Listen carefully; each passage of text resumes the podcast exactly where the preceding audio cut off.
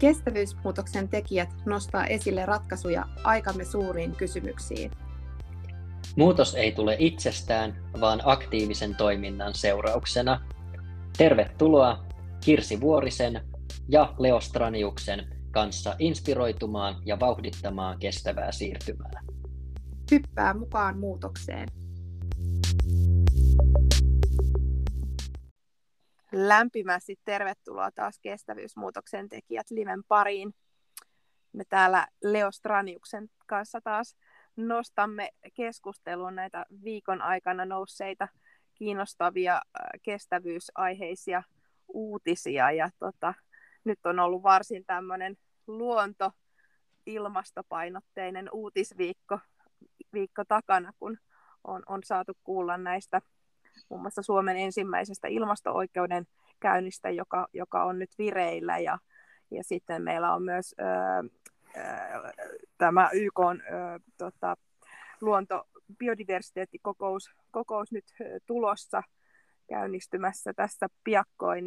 Ja sitten on kaikenlaisia uutisia ollut myös näistä kulutusasioista, nyt kun Black Fridaykin tuossa taas vietettiin, että minkälaisia myyntiennätyksiä taas on rikottu sitten sen osalta, niin tämmöisistä aiheista ajateltiin Leon kanssa nyt tänään tässä muun muassa keskustellaan. Nyt tietenkin muutenkin niin kuin lähestytään ehkä tätä vuosittaista kulutusjuhlaa, kun joulumyyntikin on tässä taas nyt käsillä, niin koskettaa paljon myös tätä luontoa ja kestävää luonnonvarojen käyttöä tämäkin asia, niin tämmöisistä ajateltiin tänään paremmin jutella, mutta minkälaisia ajatuksia, Leo, sulla heräsi, kun näit nämä otsikot tästä ilmasto-oikeudenkäynnistä, joka nyt sitten on vireillä, niin mikä oli sun ensimmäinen ajatus tästä uutisesta tältä viikolta?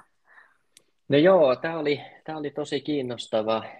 Luonnonsuojeluliitto ja Greenpeace tosiaan valitti Suomen valtion ilmastopäätöksien riittämättömyydestä näiden hiilinielutoimien takia. Ja mä ajattelin, että tämä on oikeastaan ajan kysymys, milloin Suomessakin tämmöinen oikeudenkäynti tulee, että me ollaan nähty jo taannoin tietysti sitä, miten portugalilaiset lapset esimerkiksi haastoivat Euroopan ihmisoikeustuomioistuimeen 47 eurooppalaista valtiota.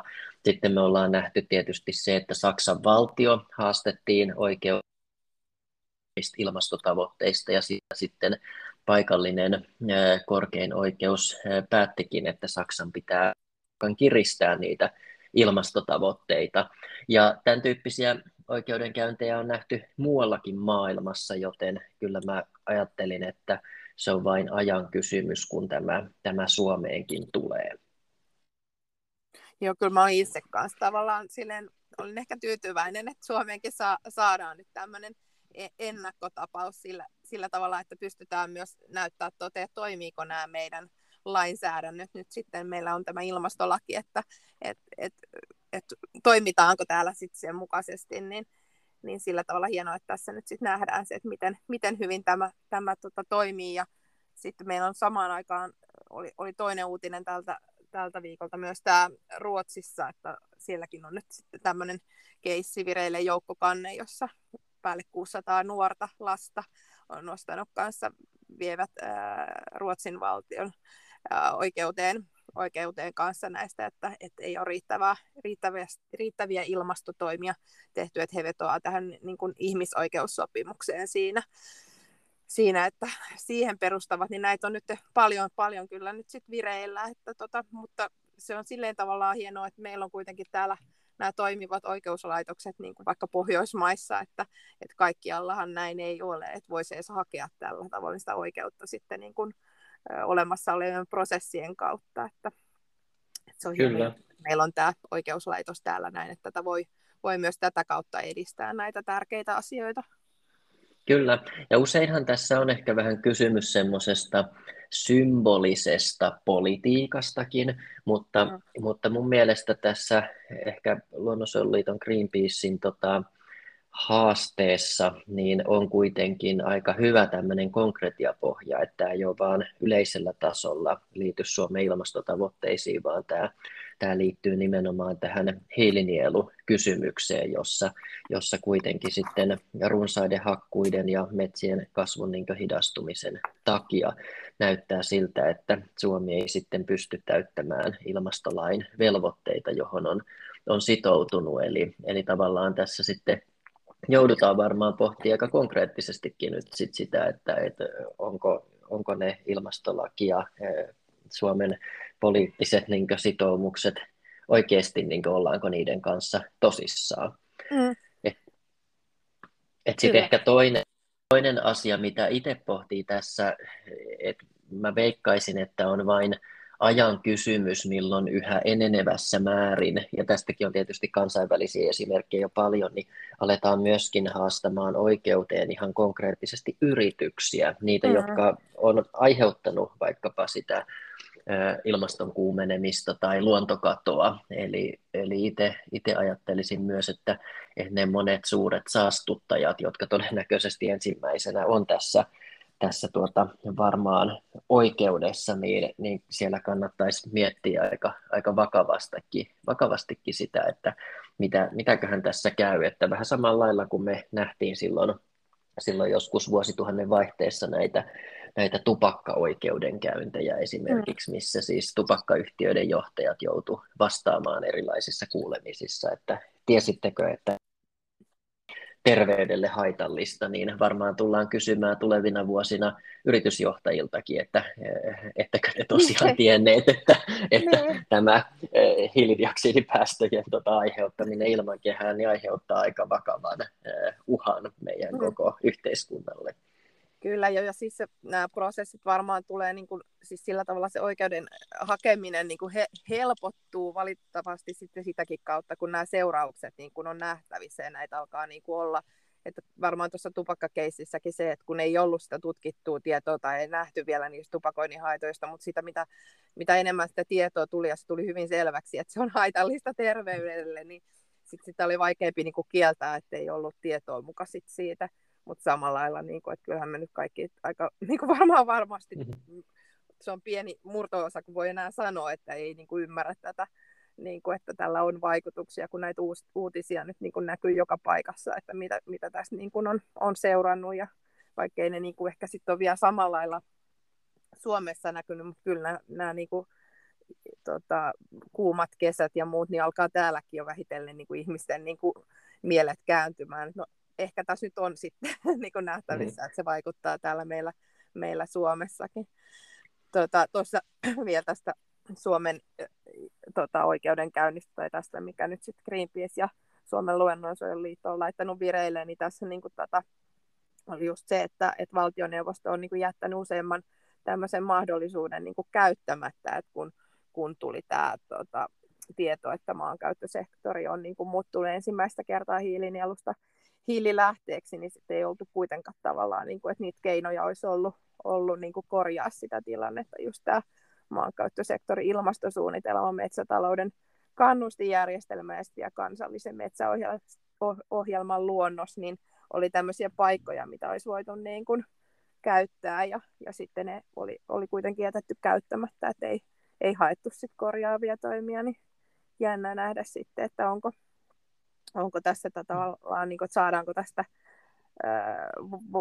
vahvennusta sille, että jatkossa niin velvollisia hakemaan sit heti näitä lisätoimia, jos nähdään, että tavoitteisiin ei päästäkään, niin että nopeammin reagoitaisiin sitten.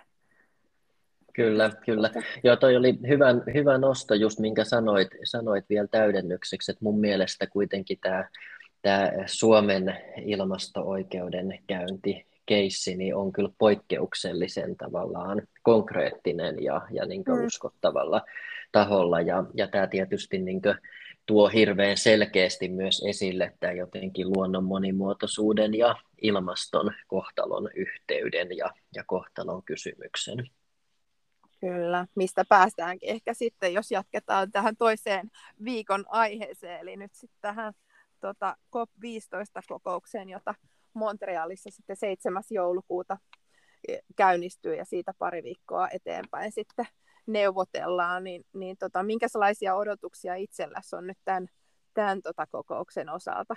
Mikä olisi sellainen niin kuin dream, niin kuin unelmien lopputulos tästä kokouksesta, jos sieltä tulee se, mikä on sun pahin niin kuin pelko, että mikä sitten on se worst case, mitä voi tapahtua? Joo, hyvä kysymys.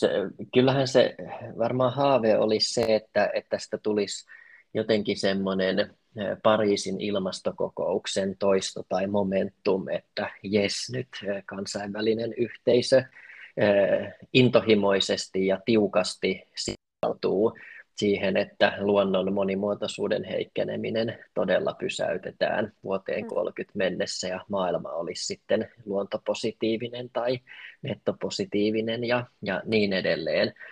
Mutta että tässä pitkä ja tahmea tie tämänkin taustalla, että jos lähtee ihan sieltä, että se YK:n biodiversiteettisopimus on vuodelta 1992, 30 vuoden takaa, että kyllähän tässä sitä momentumia olisi pitänyt olla jo monta kertaa. Ja sitten jos ajattelee tätä 15 osapuolikokousta vielä, niin tämäkin on jotenkin ollut kauhean takkunen tämän koronapandemian takia, että ensimmäinen osa tästä saatiin pidettyä vasta reilu vuosi sitten, ja nyt sitten olisi tämä toinen osa ja huipennus, mutta että tässä ehkä näkyy niin kuin silleen jotenkin kaksi ihan erilaista todellisuutta, että kansainvälisessä ympäristöpolitiikassa usein ne puheet hienoja ja kunnianhimoisia, kun kuuntelee, mitä meidänkin pääministerit ja presidentit oikeastaan puoluekannasta riippumatta on aina noissa YK-kokouksissa puhunut, niin kyllähän se on niin kuin semmoista juhlapuhetta, mutta sitten niin kuin konkreettinen lainsäädäntö, että kun sitten joudutaan sen totuuden eteen, että okei, miten tämä ennallistamisasetus tai luonnonsuojelulaki tai EU:n biodiversiteettistrategia ja niin edelleen, niin sitten se on niin kuin tosi takkusta ja kummallista niin kuin vääntöä, missä ei sitoudu. Ja nytkin niin kuin näkyy, että julkisuudessa vaikka Montrealin kokouksen alla niin on tullut semmoista, että vähän niin kuin pääkirjoituksia myöden niin kuin todetaan, että nyt ollaan niin kuin vedenjakaja hetkellä ja niin kuin nyt täytyy tehdä ratkaisevia päätöksiä. Ja sitten toisessa hetkessä taas ollaan kirjoittamassa niitä samoja, että miten sitten suomalaiselle maanomistukselle tai metsien hakkuille käy. Joo, ja siis toi yksi havainto kanssa, mikä itse niin kuin, mikä on pannut merkille, että kyllä nämä rahakysymykset vaan sit tuntuu olevan niin kuin tosi vaikeita, että nähtiin nyt niin kuin myös tässä toisessa YK:n ilmastokokouksessa, mikä tässä vastikään oli, niin kuin keskusteltiin näistä, että miten näitä menetyksiä ja tuhoja nyt sitten korvataan näissä maissa, joita tämä asia ihan erityisesti koskettaa, niin ihan siinäkään saatiin nyt sovittua tästä rahastosta, mutta vieläkin jäi niin auki se, että mistä ne rahat siihen rahastoon sitten kahmitaan. Ja sitten samaan aikaan meillä on kuitenkin paljon edelleenkin sitä niin sekä näissä ilmasto- että luontokysymyksissä, että saastuttaja tai luonnon tärvelijä ei niin välttämättä joudu millään lailla vastuuseen, että kyllä meidän pitäisi niin itsenään se jotenkin niin muuttaa tämä systeemi niin, että me saataisiin se varmistettua, että ne jotka niin kuin saastuttaa tai päästelee sitten päästöjä, niin he on sitten niitä korvausvelvollisia. Että kuitenkin paljon Suomessakin on sitä, että nythän me niin kuin luontoa paljon ennallistetaan niin kuin ihan verovaroin, että me kollektiivisesti kaikki siitä sitten maksamme sen sijaan, että nämä yritykset ja toimijat, jotka sitä sitten niin kuin harjoittaa, että he joutuisivat siitä vastuuseen, että siinä on niin kuin paljon korjattavaa niin Suomessa, mutta ihan niin kuin kaikkialla, että koska sillä pystyttäisiin varmistamaan myös sitä, että meillä löytyisi sitä rahoitusta sit näille asioille, että ne maksumiehet löytyisi sit sitä kautta. Et tietenkin vaikea kysymys on sitten nämä historialliset päästöt, mutta ainakin nyt se, että tämä tilanne niin kuin tästä hetkestä eteenpäin aiheutuvista niin kuin luonnolle ja ilmastolle aiheutuvista haitoista, niin niille löytyisi niin kuin sitten se maksumies sieltä, tai nainen, tai yritys, tai mikä se nyt sitten onkaan se taho, joka siinä on sitten ollut taustalla. Et se on ehkä semmoinen, mitä tämä rahajärjestelmämme, niin kuin tämä talousjärjestelmä ei niin kuin tavallaan tällä hetkellä kauhean hyvin istu tähän, että löytyisi se, niin kuin, se raha myös näihin luontoasioihin. Niin kyllä. Sehän on just tuolla Montrealissakin rahoitus on yhtenä keskeisenä niin päämääränä rahoitus ja sen valtavirtaistaminen ja tietysti tämä ylipäätään se liittyy siihen toimeenpanon vahvistamiseen sitten, että nythän siellä on pöydällä 22 tavoitetta kaiken kaikkiaan, jotka koskee sitten niin suojelua ja luonnon kestävää käyttöä ja geenivarantoja ja sitten just tätä toimeenpanoa ja valtavirtaistamista. Mä ehkä itse näen jotenkin, että siinä isossa yläkuvassahan se kaikkein tärkein tavoite on tietysti se suojelualueiden määrän kasvattaminen sinne 30% maa- ja merialueilla. Ja siihen liittyy sitten niitä ennallistamista ja tämän tyyppisiä myöskin sitten kestävää käyttöä. Mutta miten oletko perehtynyt yhtään noihin tarkempiin tavoitteisiin vielä ja minkälaisia odotuksia sulla on tuosta kokouksesta? No en ole kauhean tarkkaan ehkä vielä perehtynyt näihin tavoitteisiin, mutta kyllä mä kanssa niin odottaisin, että rahoituspuolelle että täälläkin niin saataisiin jotain mekanismeja, niin kuin, että siinä asiassa sit päästäisiin eteenpäin. Että tämmöinen tuli mieleen, piti nostaa vielä esiin, minkä kanssa törmäsin tässä vastikään tämmöinen selvitys, että missä oli kartoitettu näitä, paljonko EU-jäsenvaltioilta niin kuin jää vuosittain saamatta rahaa niin kuin näiden ilmaisten päästöoikeuksien vuoksi. Niin 2013-2021 vuosina niin 100 miljardia euroa jäänyt saamatta sen vuoksi, että ei ole niin kuin, että on jaetaan ilmaisia päästöoikeuksia yrityksille. Ja Suomessakin tämä summa niin kuin 9 vuoden aikana niin valtio on menettänyt tuloja 2,3 miljardia euroa. Niin kuin että me on niin kuin tavallaan tuettu sillä tätä kasvihuonekaasuja päästävää teollisuutta tällä summalla, niin nyt vaan tähän rahakysymykseen liittyen vielä, ja kuitenkin tiedetään, että myös tämä ilmastonmuutos on niin kuin yksi keskeinen niin kuin tekijä siinä, miksi meillä on tätä luontokatoa, että lajit ei kykene sopeutumaan siinä tahdissa, mitä ilmasto muuttuu, että tässäkin olisi niin kuin 9 vuodessa niin pystytty 2 miljardia euroa ohjaamaan sitten johonkin luontopositiiviseen toimintaan sen sijaan, että annetaan ilmaisia päästöoikeuksia yritykselle, niin onhan tämä jotenkin niin kuin nurinkurista. No sepä se, joo. Joo, mulla tarttu kanssa siis tuohon liittyen oikeastaan yksi tämmöinen Eurostatin tilasto siitä, että kuinka paljon Euroopan maat käyttää bruttokansantuotteestaan nimenomaan ympäristönsuojeluun yleisesti. Ja se tietysti, että jos ei niin kuin investoi tähän, niin sitten ei voi myöskään niitä hyötyjä saada. Niin tuon Eurostatin tilaston mukaan, tämä oli vuodelta 2020, niin Suomi on pahnan pohjimmainen 0,23% viimeisenä täällä, kun EU-maissa se on keskimäärin kuitenkin 0,86% ja sitten nuo parhaimmat maat, niin kuin Kreikka, Malta, Hollanti, Belgia, niin siellä on 1,5% tuntumassa toi, että paljonko GDP:stä pistetään jos nyt ajatellaan, että Suomi on jo hoitanut tämän ja hoitaa hyvin, niin ei ainakaan näin niin kuin tilastojen valossa kovin hyvältä näytä. Joo, ja sama se kyllä oli tässä vertailussa, minkä kanssa mainitsin, niin me oltiin niin kuin siellä näitä menetetyt eurot, no näitä ei tietenkään nyt ollut suhteutettu mitenkään väkilukuun, niin me oltiin niin kuin 7. Suomi siinä niin kuin kärjessä, että sitten se tietenkin pitäisi suhteuttaa siihen jotenkin niin kuin vielä, että paljonko on väestöä, mutta näin niin kuin totaali euromääräisesti, kun tarkastelee tämmöisenä pienenä vähän niin kuin meillä on kuitenkin vähemmän porukkaa täällä huomattavasti kuin vaikka Ranskassa, niin mä luulen, että tämä näyttäisi vielä hurjemmalta, jos nämä laittaisi niin kuin siihen valoon niin kuin suhteessa väkilukuun, että Ruotsi johti tilastoa. No niin. Joo. Et kyllä meillä, ja sitten musta tuntuu, että yksi semmoinen ehkä näkökohta tuohon vielä niin kuin tähän luontokysymyksistä tai luonnonsuojelusta, kun puhutaan, että mikä niin kuin haluaisin itse tässä jakaa, niin on siis se, että me ei oikeasti ymmärretä sitä, miten paljon meidän niin kuin tällä kulutuksella on vaikutusta luontoon niin kuin muualla maailmassa.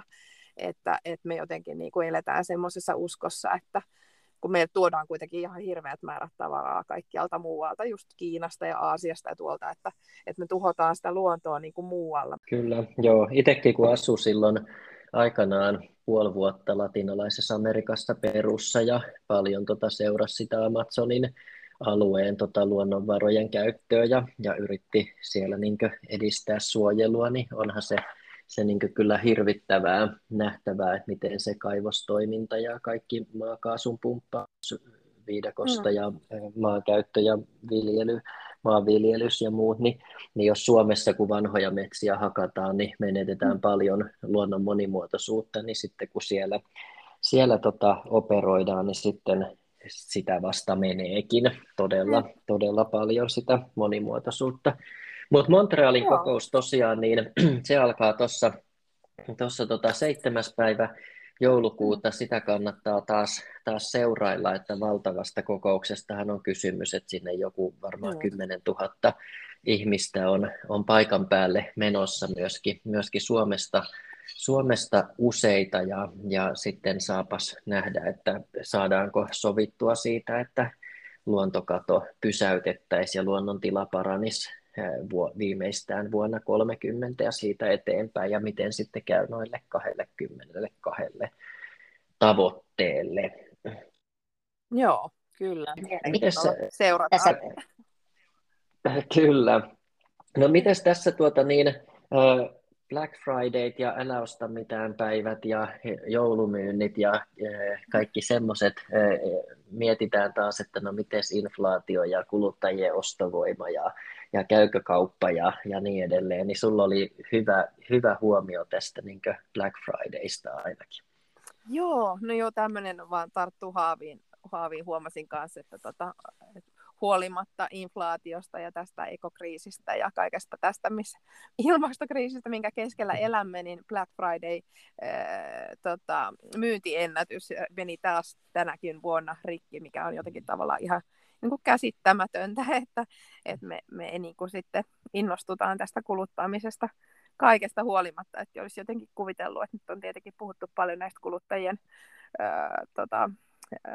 että on niin kuin usko alhaisemmalla kuin koskaan, niin kuitenkin tämä oli nyt tietenkin globaalisti niin kuin tämä myyntiennätys, että ei tässä mikä uutinen, jonka bongasin, ei käyty läpi, että mikä se tilanne nyt sit Suomessa erityisesti oli, mutta sitten kuitenkin se, että kaiken kaikkiaan niin kuin on tutkittu, että 80% näistä tuotteista, jotka Black Fridayssa niin kuin Black Fridayn aikana ostetaan, niin jollain lailla niin kuin päätyy joko täytemaaksi tai jollain lailla niitä ei niin kuin kuitenkaan sitten kunnolla kierrätetä. Ja sitten kaikki tämä 29% tästä elektroniikasta, mitä ostetaan Black Fridayn aikana, niin vain se 29% niin kuin päätyy kierrätykseen. Ja sitten tässä oli tässä samaisessa jutussa mainittu myös, että pelkästään nämä kuljetuksista aiheutuvat päästöt, mitä Black Fridayssa niin toimitetaan näitä verkkokaupasta tilattuja paketteja nyt sitten maailman ääristä toiselle puolelle, niin 429 000 tonnia niin kasvihuonepäästöjä ilmakehään niin pelkästään tästä aiheutuu, niin on ne tämmöisiä ainakin niin lukuja, mitkä pysäyttää. Että mä itse nyt näistä Black Friday tarjouksista niin kuin kauheasti innostunut, ja muutenkin tämä joulukulutus, niin mä oon yrittänyt tässä jo useamman vuotta nyt sitten, että niin kuin ennemmin jotain, että aikuisten kesken ei edes vaihdettaisi kauheasti lahjoja, että semmoinen toive on ollut itselläni jo pitkään, ja sitten näitä, niin kuin jos löytyy jotain aineettomia lahjoja, tai tehdään ennemmin jotain, viettää yhdessä aikaa, musta tuntuu, että se on niin kuin tänä päivänä, että itsellä on ainakin meilläkin niin kuin tavaraa on ihan pilvin pimeä ja vähän liikaakin, niin enemmän arvostaa melkein sitä, että voisi viettää yhdessä vaan sitä aikaa ja tehdä jotain, mistä jää mukavia muistoja ja elämyksiä. Sen sijaan lapset nyt tietenkin aina sitten odottaa jonkun lelun saamansa, ja yleensä niitä leluja kyllä sitten aina jostain sitten kuitenkin siunaantuu, että eivät ole koskaan ilman paketteja jääneet, mutta pyrkimys niin kuin siihen suuntaan on ollut pidempään, että vähemmän niin kuin sitä tavaraa kuitenkin ja enemmän sit just sitä aikaa ja aineetonta, niin se on kyllä niin kuin, tuntuu, että vienyt niin kuin ainakin parempaan suuntaan, mutta edelleenkin siinä on vielä omassakin perheessä niin kuin korjattavaa, että ostoksia voisi jäädä myös tekemättä. Joo. Mites teillä, Leo, on tätä joulua ja lahjoja ja muita yleensä hoidettu? Joo, kyllähän meilläkin sitten kovia paineita nimenomaan tuommoiset 8- ja 11-vuotiaat lapset että jotenkin kuitenkin mieltää sen niin kuin tavaravälitteiseksi sen ja saa sitä mallia. Et se tuntuu ehkä oudolta, kun just tuommoiset Black Friday, niin itselle se on vähän niin kuin noloa, että kuka nyt kehtaa, niin kuin, että eikö siinä ole vähän semmoista niin kuin lentohäpeen kaltaista, että kuka kehtaa niin kuin silloin ostella tai kertoa, mutta selvästi niin kuin monet kehtaa, koska myyntiennätyksiä tehdään ja sitten tietenkin silloin, kun tehdään tuommoisia heräteostoksia, niin sehän tarkoittaa just sitä, että ne helposti päätyy vaan kaatopaikalle tai jää kierrättämättä tai muuta, kun ei niillä sitten ole semmoista oikeaa syvällistä tarvetta. Itse mä oon pyrkinyt sitä omaa kulutusta hallitsemaan esimerkiksi sillä tavalla, että kun syntyy joku tämmöinen tarve, että nyt mä haluan jonkun asian tai koen, että tarvitsen. Niin sitten mulla on tämmöinen 30 päivän odotus mun työlistalle ja mun pitää vähintään 30 päivää odottaa ja sitten arvioida uudestaan, että no tarviinko mä edelleen tätä oikeasti vai en. Ja aika monet asiat jää sitten hankkimatta, kun huomaa, että no hyvinhän tässä selvittiin.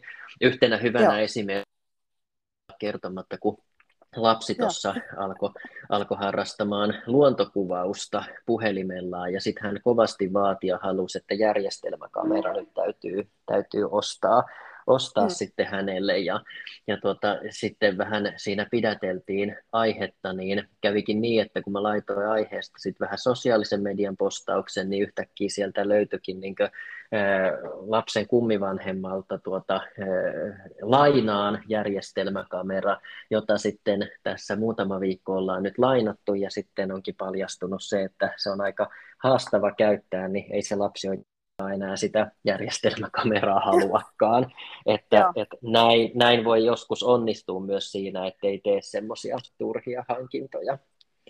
Hyvä huomio. Joo, ja noi kuitenkin, että aika monet ostokset varmaan saattaa olla just, että ne on aika semmoisia impulsiivisia ostoksia, hetken mielijohteesta tehdään joku hankinta, niin toi on kyllä tosi hyvä vinkki. Täytyy ottaa itsekin vielä toi 30 päivän lista käyttöön. Mä oon kanssa jotenkin tolleen yrittänyt niin kuin enemmän sitä, että hankkisi vaan oikeasti semmoisia tavaroita niin kuin tarpeeseen. Et tuntuu, että tässä ainakin tämmöisenä äiti-ihmisenä niin enemmän ne hankinnat on tällä hetkellä jotain lapsen kausivaatteita, mitkä on aika tarpeellisia, kun sitten hankkisi itselleen kauheasti mitään. Mutta menee niin kuin aika semmoiseen tarpeeseen ja käyttöön yleensä ne, mitä hankitaan, mutta toi kanssa toi, että lainailee ylipäätään just se, että kaikki, ja sitten se, että tarvitaanko me itse kaikki se, että jos on just tämmöinen, että vaikka silloin tällöin innostuu tekemään jotain, on se nyt sitten kamera tai joku muu juttu, että voiko sitten vaikka lainata, kun monet tavarat on kuitenkin meillä sellaisia, että ne on suurimman osa ajasta, ne makaa siellä kaapissa. Niinpä. Sekin on ehkä sitten semmoinen tietenkin. Kyllä. Mutta ehkä sitten jos lähtisi antamaan vaikka vähän vinkkejä, niin muutama esimerkki, mitä en malta olla jakaa. Niin me ollaan vaikka annettu omille lapsille viime vuosina aina lahjaksi tämmöinen 20 € lahjakortti, jonka voi käyttää vapaa-valintaiseen hyväntekeväisyyskohteeseen. Ja näin sitten toivotaan, että lapset oppisivat siinä samalla myös sitä antamisen iloa ja hyvän tekeväisyyttä, että voi antaa lahjaksi lahjoituksen. Tuo on tosi hieno idea. Joo, ja sitten toinen, mitä ollaan tehty myöskin järjestöjen jäsenyyksiä lahjaksi, että me ollaan vaikka meidän omille kummilapsille niin useamman vuoden ajan annettu tuommoinen Luontoliiton jäsenyys, jossa sitten niin kuin tulee mukana tämä sieppolehti ja tavallaan näin niin kuin ajatellaan, että symbolisesti huolehditaan tästä kummilapsien ympäristökasvatuspuolesta, mutta että on monia muitakin tosi hyviä järjestöjä, joita kannattaa sitten tukea. Ja sitten työpaikalla ehkä kolmas vielä tämmöinen lahjavinkki, että tiedätkö, kun työpaikallahan monet organisaatiot aina hankkii niin pieniä lahjoja työntekijöille, mikä on silleen kivaa muistamista, mutta sitten niin suklaalevy, joku klökkipullo tai joku muu, mitä se ikinä, pahimmillaanhan se on jotain myös roinaa tai tavaraa tai tämmöistä, millä kukaan ei oikeastaan sitten, tai hyvin harva tekee yhtään. Niin mä oon itse vaikka meillä töissä niin antanut työntekijöille joululahjaksi vapaapäivän, että yhden ylimääräisen vapaapäivän, niin musta tuntuu, että just tähän niin kuin aikaan liittyvää myöskin ihmiset arvostaa paljon.